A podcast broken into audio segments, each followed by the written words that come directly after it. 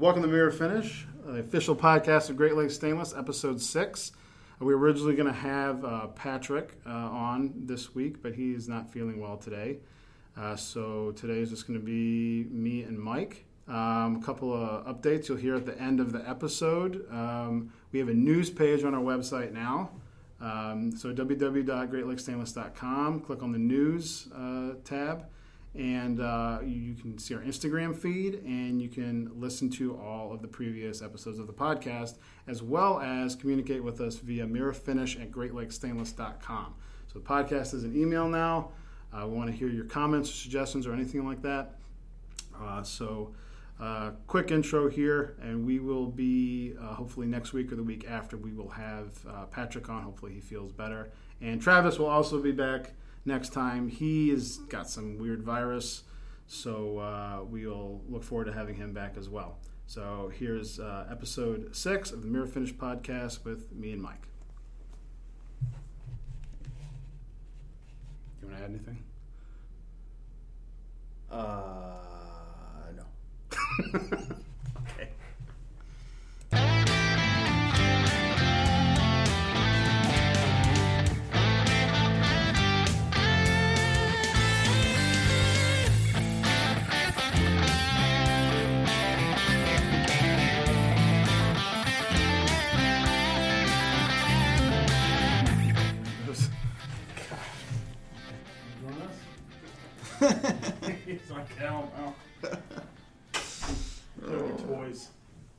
work to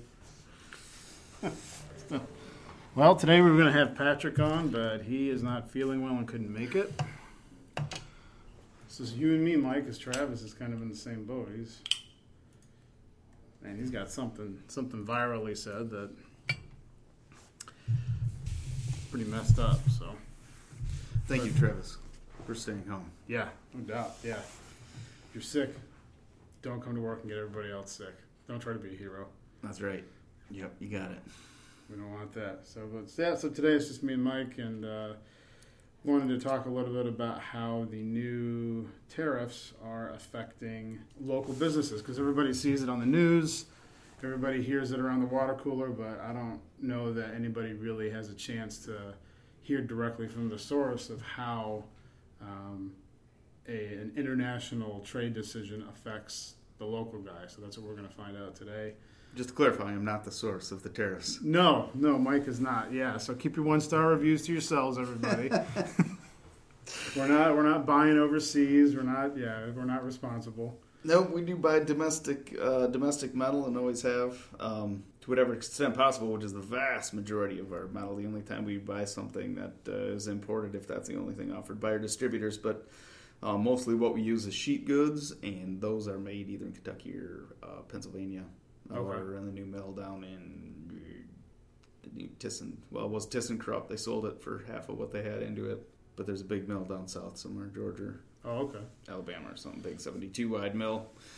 They're putting in so, uh, but unfortunately, it is a global market. So when Canada and Mexico, which also have significant steel production, uh, are no longer competitive, you don't have to balance that out. And I don't think there's any question. I've, there's never been an accusation that Mexico or Canada are um, dumping steel into the U.S., and that's not actually the argument that Trump is using. He's using the national security argument, which is especially offensive to our allies. Ah, I, that specific part I didn't hear. Yeah, Section was, uh, 232. So they call them the Section 232 tariffs because the Section 232, um, that part of the law, that refers to the part of the law, and that is uh, the president is able to enact um, tariffs and duties in the interest of uh, national security. Okay.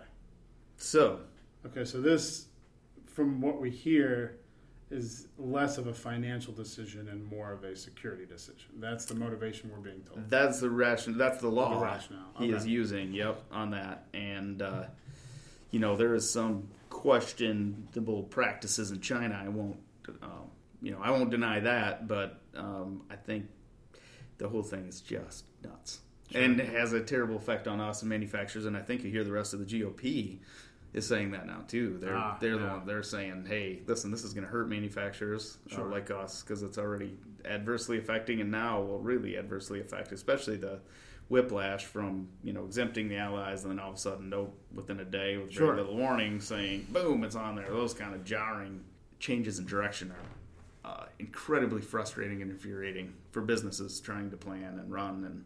Sure. You know, all of a sudden, you know, we're scrambling. You were part of that yesterday. Yeah, yeah. So what what did we? How did we have to react to that? What did that make us do? Um, because you said, yeah, I mean, yeah. Yesterday we had to we had to scramble and find. Uh, you asked me to find that uh, job we hadn't gotten yet, but a pretty significant size job. Yeah, just to protect huge the, jobs, the yeah. shrinking margins we have. We made, you know, We had to. fortunately we're in a you know fairly strong position, and we're able to make some, you know, buy very large amounts of steel, but get lock in the prices yesterday. Place the purchase orders yesterday to make sure we got the steel, and now we got to deal with storage and rent trailers to store all the steel. Um, So you've got this snowball effect. Yeah, so it's just a it's a lot of but you know as soon as that steel runs out, uh, the prices are going to be significantly higher. Um, we're you know we bid the projects, we bid them assuming a certain level of uh, you know price stability, Sure. and these kind of actions blow that price stability out of the water, and um, you know you can't plan for that. So then you have to decide, uh, you know, how bad is it? Do I have to have? Am I even able to? In many cases, we're not able to. We have a bid, we have a contract, we have a defined delivery date. Unless some of those parameters move, we are stuck with the price that we bid, just like everyone else. Right. So what that does is that really takes money out of uh, out of the company, and that you know it's not that's out of our ability to you know pay bonuses, Yeah. uh, wages, invest in new equipment and growth. That's really what we're focused on here. Um, is you know educating the employees, investing in the equipments and the facilities, which we've done at a pretty healthy pace over Sure. the last few years. Um, Yeah. Really Yeah. enjoy it. That's you know kind of why I do it Yeah. is Yeah, to be able I- to, to invest and grow and you know watch the employees you know grow and do amazing things and Yeah. you know put out really amazing fabrications that just millions literally millions of people around the world interact with our products Yeah. uh, in a pretty intimate way on a regular basis which Sure. um, Sure. you know feels pretty good to me you know i saw an article about AlcoTec so they make vast majority of the aluminum welding wire Oh, okay. right here in traverse city Yeah. Um, Yeah, you know which is which is really Park? cool what's that They're up on Aero Park. Yeah. You know where they are? Mhm. Yeah. Okay. Yeah.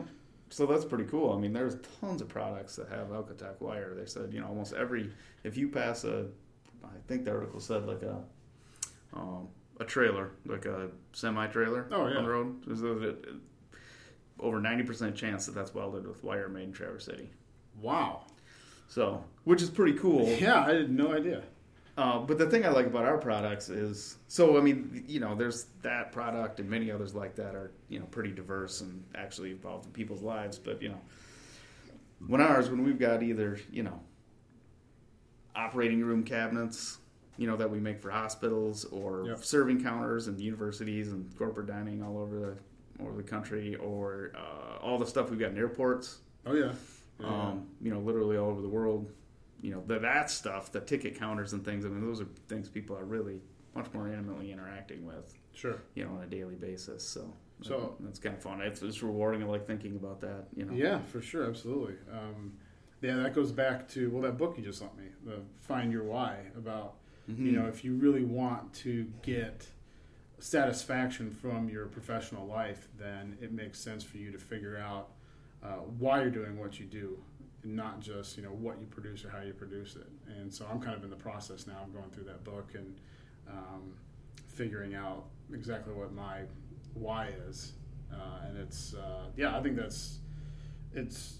I know a lot of people view it as I know this is kind of getting off the tariff topic, but a lot of people view it as well, a job's just a job, it's a means to an end, and it's like, well, while that is technically probably true, why would you not seek to have that kind of fulfillment in your life? You know, it's like you can do anything within reason. You can never be a fighter pilot, but I have um, a lot of um, opportunities to do a broad range of things. And why would I not seek to find fulfillment in my life from my job? I'm to be there, you know, the majority of my day. That's what I'm going to be doing. Yeah, And and, so- and, and I think we were, uh, um, you know, people were, were made to work, Sure. do things, and yeah, to and be productive. Yeah. to be productive, and that means you know, depending on the person and their, um, you know, what they're good at and uh, uh, what they like to do, um, and that's pretty important. I mean, you know, there's lots of things you can do. There's things that you can do and even do well. Um, but I really try and encourage everyone who works here Yeah. to do something that they do well and they enjoy. Yeah. They have to enjoy. They want to do it, and so we've done that. We've moved several people out there who said, you know, they were doing a great job in the role they were, but they said, Yeah. you know, I really, I'd really rather do something else. And I said, Sure. well, I'd really rather you do that something else, as long as they have, you know, the aptitude for it. Yeah. Yeah. Um, exactly. And in this case, they most certainly did. Sure. So I was like, you know, it's going to take some time. We got to get a replacement in to do what you were doing Yeah. but we'll transition. And so we did. We transitioned about Yeah. and do something because generally uh, people are going to perform much better and have a much more fulfilling if they're doing something they like to do. If Yeah. they, you know, I really want people. Um, generally, so there's another a book is Play to Your Strengths. Um, really, really funny guy who wrote it, but uh, which I can't remember. But that that book was great. I really thought that was great. You know, he says don't work on if you got something you're not good at. Don't spend a ton of time trying to get better at something you're not really good at. Sure. You know, there's certain basic levels of competency you have to get to. Like as far as tech, if you're not a tech savvy person and things, well, there's a certain basic level you have to of technological now technological knowledge you have to have. Sure. You know, if you're working in the office, Yeah. for Basic example. computer skills. Stuff you like got to be able to do emails. You got to be able to get in and Run the and coffee the- maker. Run the coffee maker. Yep. Make that coffee. Boy, I've heard that. We get in early, and if the coffee's not made, I'll hear about it, man. Megan, Megan will jump on me. It's like, you have coffee made? And Harrison. And it's like, I remember when we, we switched offices, Uh-huh. you know, when we built, built these ones and came over from the old building. Yeah. For some reason, the, the coffee maker that we had was still in the old one. And we had, I think, we had something rigged up over here, but. Uh, and That's because the coffee maker we had wouldn't fit under the shelf we put in. Right. yeah. Design work, everybody. GLS does great design work. and and uh, I was over there like dinking, I think, with trying to get some coffee going. And Harrison comes over, and it's like it's like the only time I've ever seen him like legit upset. Where, where's coffee? Well, you know, I- the, where's the, where's the coffee maker? Well, it's in the old the old one. We're over here now. Yeah, I, I- know, man. I'm just I'm trying to please don't yell at me. I wish I could remember the story about like the, the place that was. I mean, sometimes it's the small things. Um, Sure. you know, like the place they were going to cut costs, so they quit. Like they quit buying coffee cups or something. Like they, you know, Oh. they. Like seriously, you know, Don't- it made uh, people so angry. Oh yeah. Like, yeah. It's like you're making it that much harder for me to get my caffeine. yeah, right. Are you crazy? Oh man, yeah. But anyway, back to the you know back to the why, and doing that. uh, You know, that's that's one thing that's I really hope to do. You know, I mean, uh, Scott out there, you know, building the cabinets, and Yep. you know, it's really rewarding for me when he, you know, when I hear the comment. You know, like I, he told me, you know, I love coming to work. Nice. I love coming to work. I'm like, Nice. Great, that's what I want. I want people like I gotta go to the job and yeah. you know, obviously you'd rather spend time with your family. I'm no different Sure. than that. So I've been, but it's really interesting the conversations I've had with my five year old Yeah. because you know you, you'll do that work like, oh, I'm sorry, you know, I would love to do that, but I got to go to work, Yeah. And it kind of sets the tone. He's like, you know, so he said to me back, he's like, but you don't like work, right, Dad? I'm Ah. like, no. I was like, I love work. Yeah. I said, I really love work. I love spending time with you. Sure. You know, I wish I could do both, but I really enjoy work. Yeah, it's- really work is fun. It's it's amazing on the little just it depends on the words you use and the specific tone and the kids pick up on everything. You know, they're just they've got this. Um, I heard you know an analogy of the way the way kids learn and the way adults learn is you know adults basically have some have when they want to learn something it's like a laser focus and the the light is shown specifically on that subject and that's what they're about. Kids are like a lantern. Everything is lit up and so Oh, they're yeah. soaking it in from every angle every direction. I think that's part of what makes parenting so difficult is because we just have different just fundamentally different approaches on how we think from adult to child. And so the trick is to this is getting way off the tariff subject. I promise Yeah. we'll get back to that. But the, the trick is to kind of if you can mentally put yourself in their shoes, it is that much easier to communicate anything. Not only in, in you know good times, but bad times. You got to discipline. So anyway, yeah, but I, yeah, I, I totally I totally agree that uh, Yeah. if if you if you don't like your job, it makes that it just casts a stain kind of on the rest of your life because you're always looking. You always know, well, I got to go back to work tomorrow or on Monday after a weekend like that, and it's always just this this shade that's thrown on your, you know, your uh, your outlook. Yeah, you know, there's an interesting. Have I ever talked to you about Barry-Wehmiller, company Barry-Wehmiller? I know Uh-uh. I talked with Travis about it, but No. um, so it's it's very interesting. Um, you know, they've got a pretty clearly defined purpose, but they also have a metric that they use uh, to measure whether they're achieving their purpose of, you know, basically, I, I can't remember, it. I'd have to Oh, look really? it up, but Okay. fulfillment at work. But do you know what their metric is? How they can tell if they're doing a good job? And this is a very large company. I mean, tens and tens of thousands of employees. No, what's that? Uh, how many divorces? Really? I'm not kidding you. so they're That so their- yeah, so they're basically they're exploiting that link between yeah. that psychological Yeah. link between home life and work life. Yes, if Yeah, you have a, you if, if you enjoy your job and feel like you have a purpose, and you know, and you can't do that unless you have a. Right. You're not going to have that unless you have a, a lot of other healthy Sure. things going on. Yeah, your yeah. environment So I, I can't just go out and buy a new truck and say, "Hey, I love my job. Don't leave me." Yeah, right. that doesn't work. Yeah, but um, but that's the you know they say if if if things are going well at work and Ah, we're providing an environment where they can exceed in this part of their life and you know we get them in the right position for their skills abilities and you know yeah, um, desires chances are they're not going to go you know yell at their wife and kick the dog and sure. hopefully not vice versa. Yeah, so which i thought you know uh, it makes sense and just very interesting that that's how they measure. Yeah. are we being are we being effective? Because that's it's one thing to say um, you know what's your mission? Yeah, girls for good. Yeah, super.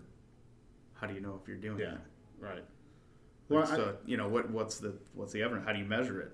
Are you Right. effective or not?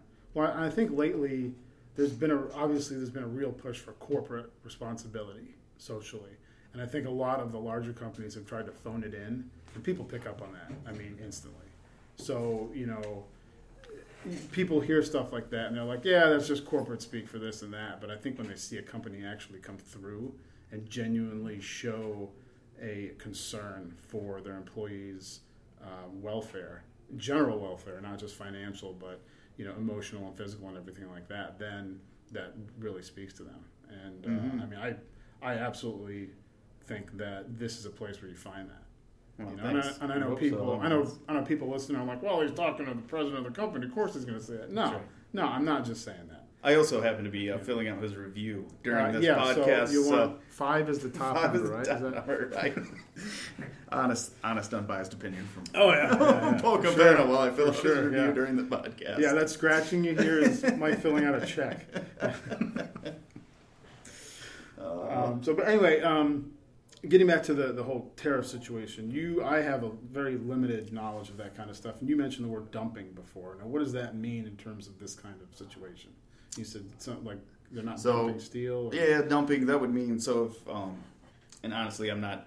You know, as far as the broad concept, I don't know the details of what's going on in China. I'm really familiar with the steel industry, but generally, dumping um, would be where they're uh, putting steel into the market, exporting it. So the government would be propping up the mills, providing them subsidies. So they are selling steel uh, to us, for example, at significantly below or below the cost Oh, of production. okay. So the gov- a government will subsidize its own mills Mhm, to allow mhm. them to sell at below Yep, market to keep them price. to keep them Ah. going on. Yes, And that and that internally, the motivation for that is is so to support their own internal companies and, and yes, okay. right. Because otherwise, their brother-in-law who's running that company might be out of a job. Ah, yeah, That's the incredibly cynical view, but yeah. unfortunately, it's probably Oh yeah. I mean, nepotism is off. rampant for sure. yeah. It's, it's, It's- um. I mean, there are other things, and every country does that to a certain extent. In fact, that's one of the. You heard of the WTO, the World Trade Organization. Yeah. So that is a you know an international body that's their main job is to investigate and regulate those activities. So Okay. subsidies. Airbus, for example, is owned by a consortium of European Union countries. So you know, France and a bunch of other Ah. countries in the European Union actually have an ownership stake in Airbus, Okay. and they do provide a certain level of subsidies, as does the U.S. To, Sure. You know, in certain and various other ways. Sure. Um, you know, the companies like Boeing. and Sure. I mean, tons of tons of the companies. There's tons of ways that we do that with subsidies and tax breaks and Right. other things. Um, and so there's a certain amount that's allowed in global trade, and then there's certain lines that shouldn't be crossed, and that's where the World Trade Organization generally comes in Okay. and um, will investigate and make decisions, uh, generally at a rather glacial pace. Sure. Um, Yeah. But that's our body, and so that you know that is where you'll hear that in the news, the World WTO, that the European Union and all our allies who've just been slapped with um, extremely punitive tariffs in the name of national defense uh, will be appealing to the World Trade Organization, who will then look into it and Okay. um, you know will authorize or take measures against you know, us. Sure. Now, to your knowledge, um, was there a specific situation or incident that threatened national security that this action is in response to? No. Okay. So this, from what we know, this seems to be an action. Yeah, I'm not sure. It's on- probably an unrelated note, but Wilbur Ross, the Commerce Secretary, has a background as a steel industry magnate. But That's very interesting. magnate, Hmm. not magnet, magnate, Magnate. Mag- not a Okay. magnet. Magnet is like you know north and Yeah. south pole. A magnate, is Magnate. more of a captain of the industry, so to speak. Uh, ah, okay. you know, fat cat. So yeah, so from what we That's know, probably not related. no. I'm sure it isn't. Yeah. Um, yeah. So from what we know, this is a, a decision not based on evidence. No, that doesn't seem to be Okay. our president's style. I would agree with that statement. So, um, so You better veer away from politics. Our- yeah, our just so star- everyone knows. rating is plunging. Yeah, yeah. Just so everyone knows, GLS welcomes and accepts all points of view from across this political spectrum. Right, have- as long as they're similar to ours. oh, sure. Yeah, I think, I think we were talking about that before it started. yeah. Yeah.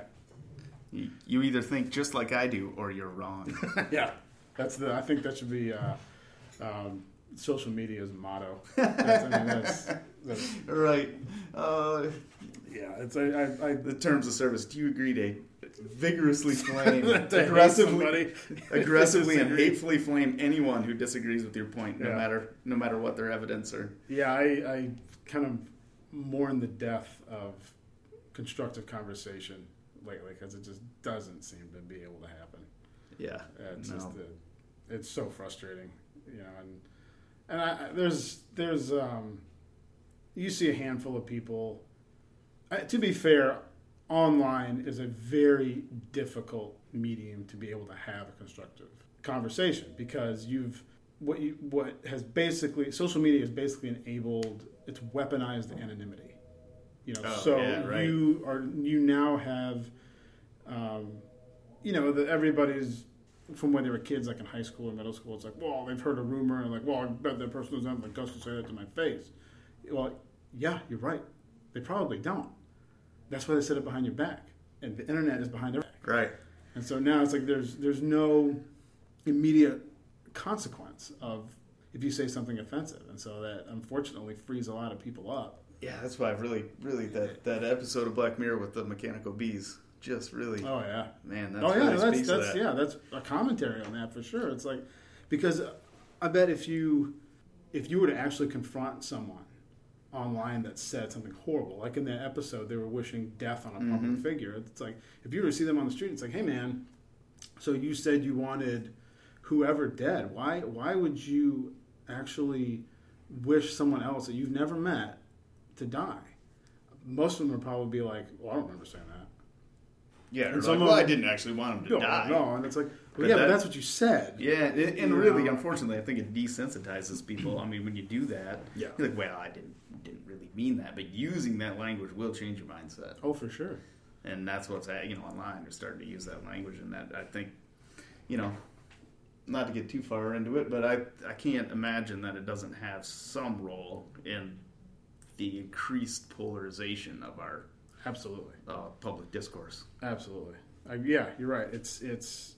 Um, I think a big part of it is that when you have a certain like worldview or a certain narrative that you just kind of go through your day with, to change that based on evidence, it it requires an emotional effort. It requires you to actually think about things, and it's so much easier to go with your predetermined narrative than to constantly construct this custom worldview based on incoming information. So if like someone is skeptical about climate change and someone comes up and says, "Well, here's a list of 10 peer-reviewed studies that are contrary to your view." What's easier? To read those, think about that, process that information and then change your view or to just go with what you already know? It's easier just to go with what you already know, and that's what most people unfortunately do. I think it takes a specific type of person to seek out that kind of information and be willing to you know put in that effort Yeah. to, No, to that's change true. their mind. And- and That, that reminds me of one of the uh, most academically and uh, intellectually discouraging experiences of my life. do tell. It was a class I took in college with a fabulous professor, really well taught class, extremely, extremely interesting. It was on environmental science, I think it oh, okay, was. sure. And so we go into this class, and it was fairly early, I think, in the morning, like nine o'clock, you know. I just remember the topics were engaging. There was like no right, there weren't, I mean, there was like ample room for debate on Sure. some of these things. Sure. They were important things that had fairly significant impacts on all of our lives.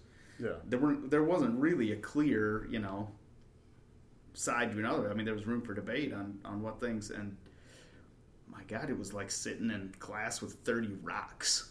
really? like, I, like she'd ask this question and be like, I mean, I'm like, this is super interesting. Yeah. Like, there's really strong arguments on both sides of this. Yeah.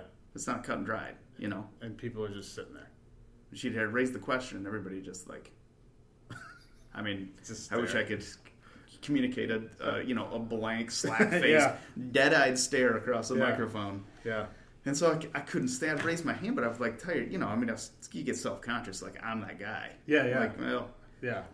and I just, just sit there, like, because of, you know, all right. So if I raise, everybody's like, oh, thank God, Mike's Mike's- gonna raise his hand, so I don't have to do shit. Yeah. So I'd sit there and not do anything, biting my tongue, you know, and nobody would just like no one, and she'd Like give the silence. on, people. It was it was really I mean just really discouraging. I'm like, oh, if you can't engage on this, like it's one thing if you got to take us some. I mean, there's plenty of classes, you know, Yeah. that you took and they're required, and the information's fine, but it doesn't necessarily have any sort of engaging component, or Right. you know, Right.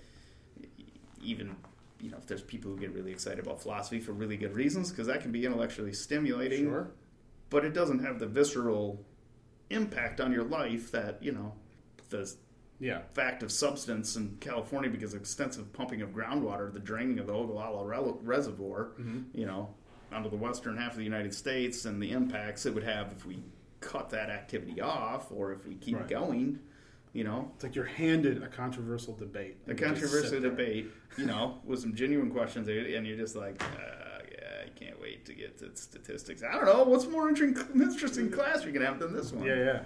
and why there was not more discussion. That still obviously bothers me to this day. That's frustrating. Yeah, That's that's too bad because you know it's so much of a, a class's quality does depend on the professor. When you actually you have a, a good professor, but the students still don't respond, it's that's got to be so frustrating for them. Because I took a uh, a U.S. history class in college, and I mean you've got it's you know history classes are you know it's a punchline for boring, and the format was and he said right at the- first day of class was like i'm going to stand up here and talk you're going to take notes that's it so you've got a potentially very boring subject along with the most dreaded format and it was one of the most interesting classes i ever took in college yeah that's cool. and yeah, but it was it was the professor. He made all the difference. He was super into it, and I think there's always going to be those few that you're just not going to be able to reach and, and motivate.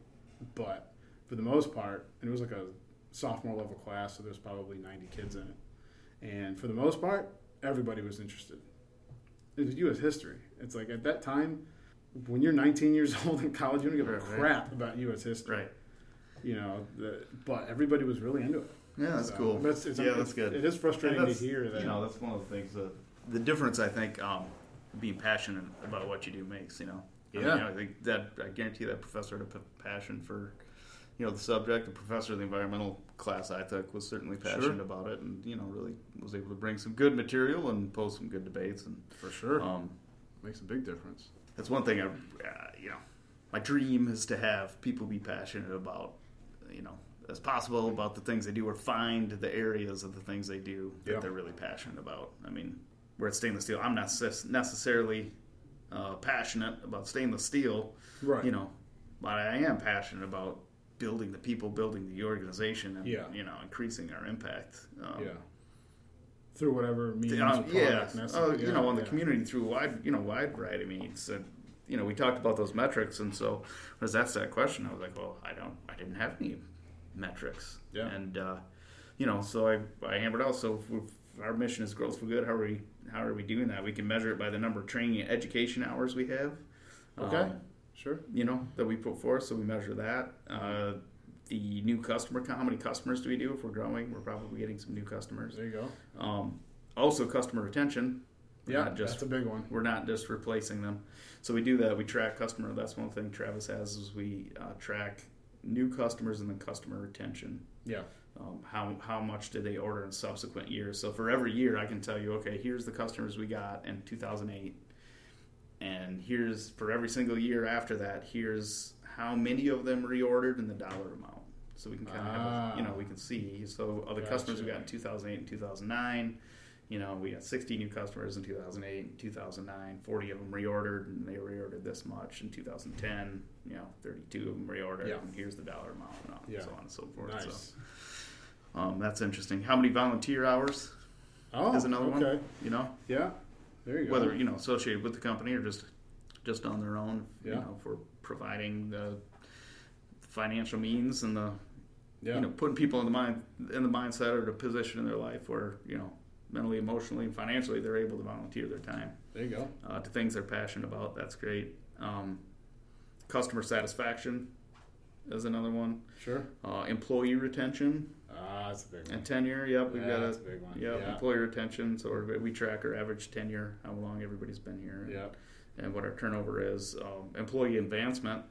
So you know we do Mhm. lots of you know cross training and uh, promotion. So you know that's if we're growing, people are moving up inside the company.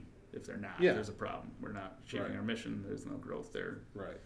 Um, so that's good. And then uh, the last one, which probably we're doing the worst job of because we're not updating the matrix score, but that matrix score, if that's I really, it's going to take a lot of work. But man, that would be you know where you will be tracking um, people's level of proficiency across Oh, certain yeah. tasks. That's right. I remember that now. Um, and the number, you know, the number of tasks they have and our overall overall score. So right. um, yeah, we got to get everybody plugged into the matrix. That's one of my goals Uh, for Careful how you 18, phrase that. Yep. And we'll sign a number to everybody and start. We're going to do away with names. Yes. Yep. Labor unit six five eight. Labor Please Please report. Report to, the central control room. processing. Yeah. Report to central processing. 658 central processing. oh yeah. And just really, uh, you know, not that there's much, but just make sure that, you know, we eliminate all physical touching of any Oh, sort. there you go. Yeah. What about eye contact? We get rid Mhm. of that too. Oh, is that allowed? Oh, my bad. There's got to be a Black Mirror episode Yeah, right. coming out about that. Uh huh. Yeah, that's got that kind of got. Man, that show is really something. Oh, kind of yeah. got in my head a little bit about Oh, yeah. as far as you know thinking about some of that Oh, stuff. I got but- freaking obsessed when I first uh, when I first Yeah. started watching that. And that if if you watch them in order, like I some weird clinical need to watch shows in order. Even though that one's an anthology, so you don't have Yeah. to. You can pick you know anyone and watch it. You're not. It's not like Seinfeld. You're going to be lost or whatever. Like, well, no, that's that was anthology too, I guess. But it's not Yeah. a serial show. Right. But yeah, man, if you watch that, their first episode, did you see that one with the like the British Prime Minister and the pig? No, I don't remember that one. I mean that that's a hell of a pilot for a show. It's like that was almost like a mission statement. Like, hey, if you don't like this, don't watch the rest. Man, that I gotta go nuts. back and watch. I don't know if I did watch the first one. I'm sure I did. I mean, I'll have to go back and watch it. But That uh, was wild. you know, to tie that back in, I thought about that because um, when I did the interview, when he first announced the tariffs, Mhm. um, and I said, you know, I, on TV, I said it would be bad. We'd be, you know, paying more for steel. Yeah. Um, the reporter, because didn't ask. I mean, it's a natural assumption that that meant we were importing steel. Ah. In fact, one of our big customers That's did that. what- yeah, so that's where it came from. And she, Gotcha. you know, she said, I something in the article said we imported steel, and I didn't even know the thing was online. My brother texted me. He's like, "Hey, you might want to check out your." Uh oh. And I go on there, and I mean, they're just the comments pouring in. Buy yeah. American steel, blah blah Yeah, blah. like, you commie yeah, pinko, right there. Like, Getting on oh, Google and rating us one star. I'm like, I don't Yeah. buy imported Yeah. steel, but it's a global market, and they take that and they run it up. I mean, the tariffs immediately, the stocks of the U.S. steel producers went up because Yeah. their production cost doesn't go up, but all of a sudden they're able to raise their prices. Yep. So they just make more money. They're not unprofitable now for the most part, but um, you know they make more money and uh, you know they'll open more. It's just a terrible idea. The whole thing's a terrible idea. Well, and it doesn't it doesn't come without historical precedent. I mean, Bush did that back in the early 2000s, Mhm, right? And, yeah. And then after like a year and a half, took him back because it just was not working. So it almost seemed. Now again, I have a limited knowledge of the workings of, of this of like economics, but what it seems like is happening happened before and is looking to happen again is that we're going to have a temporary boost for domestic steel companies, but everybody down the line from that is not going to benefit because prices just get raised all the way down the line, all the way down to the consumer. And at the you know long term, it's not good for the steel companies either. It never has been. I mean, Right. the last time we got this into this aggressive of a trade war um, was back in the early 20th century. You know, around 1919, 1920, Ah, right. and that didn't end very well. No, that was called the. Yeah, it's the Great the Depression. that's what it is. Right. Yeah. So we had something similar back in you know 2007, 2008. Yep. And that was with the bank regulations. Fortunately, um, Yeah. Trump just rolled those back also. The, all, all the. yeah, the yeah the Volcker rule. Oh, that's right. Yeah, they just just rolled that back so the banks could go back to that activity. So we should be all set, Sure. rolling into the future. In the future. Yes. You know, this is reflections on GLS, and you might as well call this Black Mirror because this is a pretty dark reflection right now. Yeah. from Great Lakes Stainless. Yeah, it is. Not trying to bring anybody down, but uh, hey. yeah. Uh, Yeah. no, I'm uh, you know, it, so it's going to be challenging. The situation is challenging. We have a lot of adjustments, um, some difficult conversations with some customers, but um, Sure. you know, I'm pretty optimistic about us. With uh, you know, we got a good team together and have a pretty good system set up where we're looking at all the factors and Yeah. um, are able to make. I mean, we're getting really good. Very, very prompt information on you know our production costs and things like that. Where Yeah. um, you know, it will be difficult. Uh, it will be very costly for us, but we'll be able to make the adjustments we need to. Yeah. Um, you know, to ride it out. Sure. Well, and I, I And think. make adjustments. I mean, the biggest thing we can adjust, like I said before, the biggest thing is the speed with which these things changes, the whiplash and policy direction. The, Yeah. You know, here's what we're going to do, and everybody gets their expectations set. Yeah. And when it whips the other way, that you know, Yeah. that is unhealthy Right. for uh, like for business and you know for Yeah, regardless of direction, slow change is easier to deal with than fast. I mean, Yes, and changes of this mag- ma- uh, magnitude, yes, slow and consistent direction and changes. You know, yeah. You know, I think whatever whatever direction you come at it from the political spectrum, whatever criticisms leveled at you know the, the U.S. government, I think we've got um, the systems and everything we have in place. I think do a good job of buffering changes like this. So we're not going to have like a hyperinflation situation. We're not going to have. I know that doesn't necessarily relate to this. I'm just using that as an example of nationwide economic crisis. It's like like you were saying before, we're going to be going to be tough, but we'll weather it out. We'll be Yeah. fine. And I think just in general, the system that we have in place nationwide for businesses tends to temper the effect Yeah. of drastic. I was I was pretty surprised they came up with the most recent infl- uh, inflation numbers that they weren't a bit higher because we're certainly seeing it. I mean, Yeah. and not just the steel is one thing that we're talking about, and that's most uh, dynamic, but we're seeing uh, price increases on a wide variety of material. I mean, you've seen Yeah. it with the this um, stone manufacturers. Mhm. I mean, we got from uh, you know DuPont and some of those ten percent across the board Yep. plus increases from them. Yep. Um, you know, all our shipping material, pallets, cardboard, Yep. uh, Solid surface. Yep. yeah, solid surface. Laminate. Yep. Yep, all those things. So Yeah, we've got seeing all those, yeah, the glass. I mean, everything. The I glass, there's just the glass. Yeah. that's, so when all those price increases, I was pretty surprised. I thought we would see that, and we will eventually. Yeah. I'm not sure why it's not showing up yet in those, but you know, we are not the only ones, and we're you know, unfortunately. Forced to pass some of those on, as well as the tight labor market. You know, I mean, Yeah. it is uh, as far as retaining people and hiring new ones. Uh, yesterday's wages don't really cut it. So, Mm. Yeah. except for yours, obviously. Oh yeah, yeah.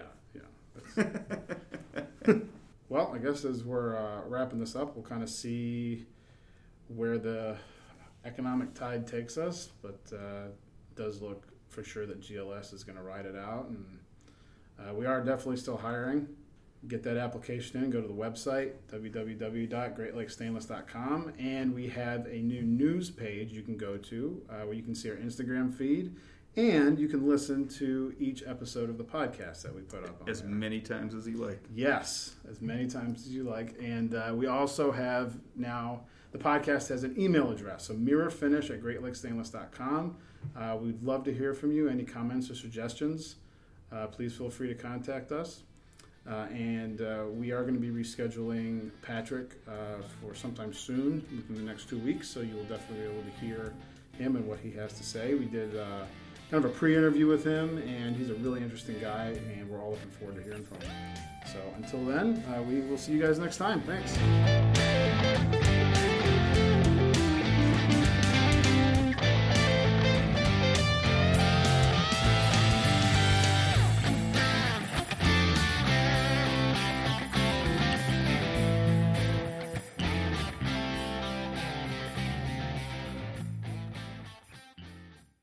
Welcome to Mirror Finish Reflections on GLS. That's going in. We're Paul and Mike, Yeah. already in leadership coach positions. Oh yeah. Go the extra mile to fill the attention hole by broadcasting their voices across the internet. Yeah.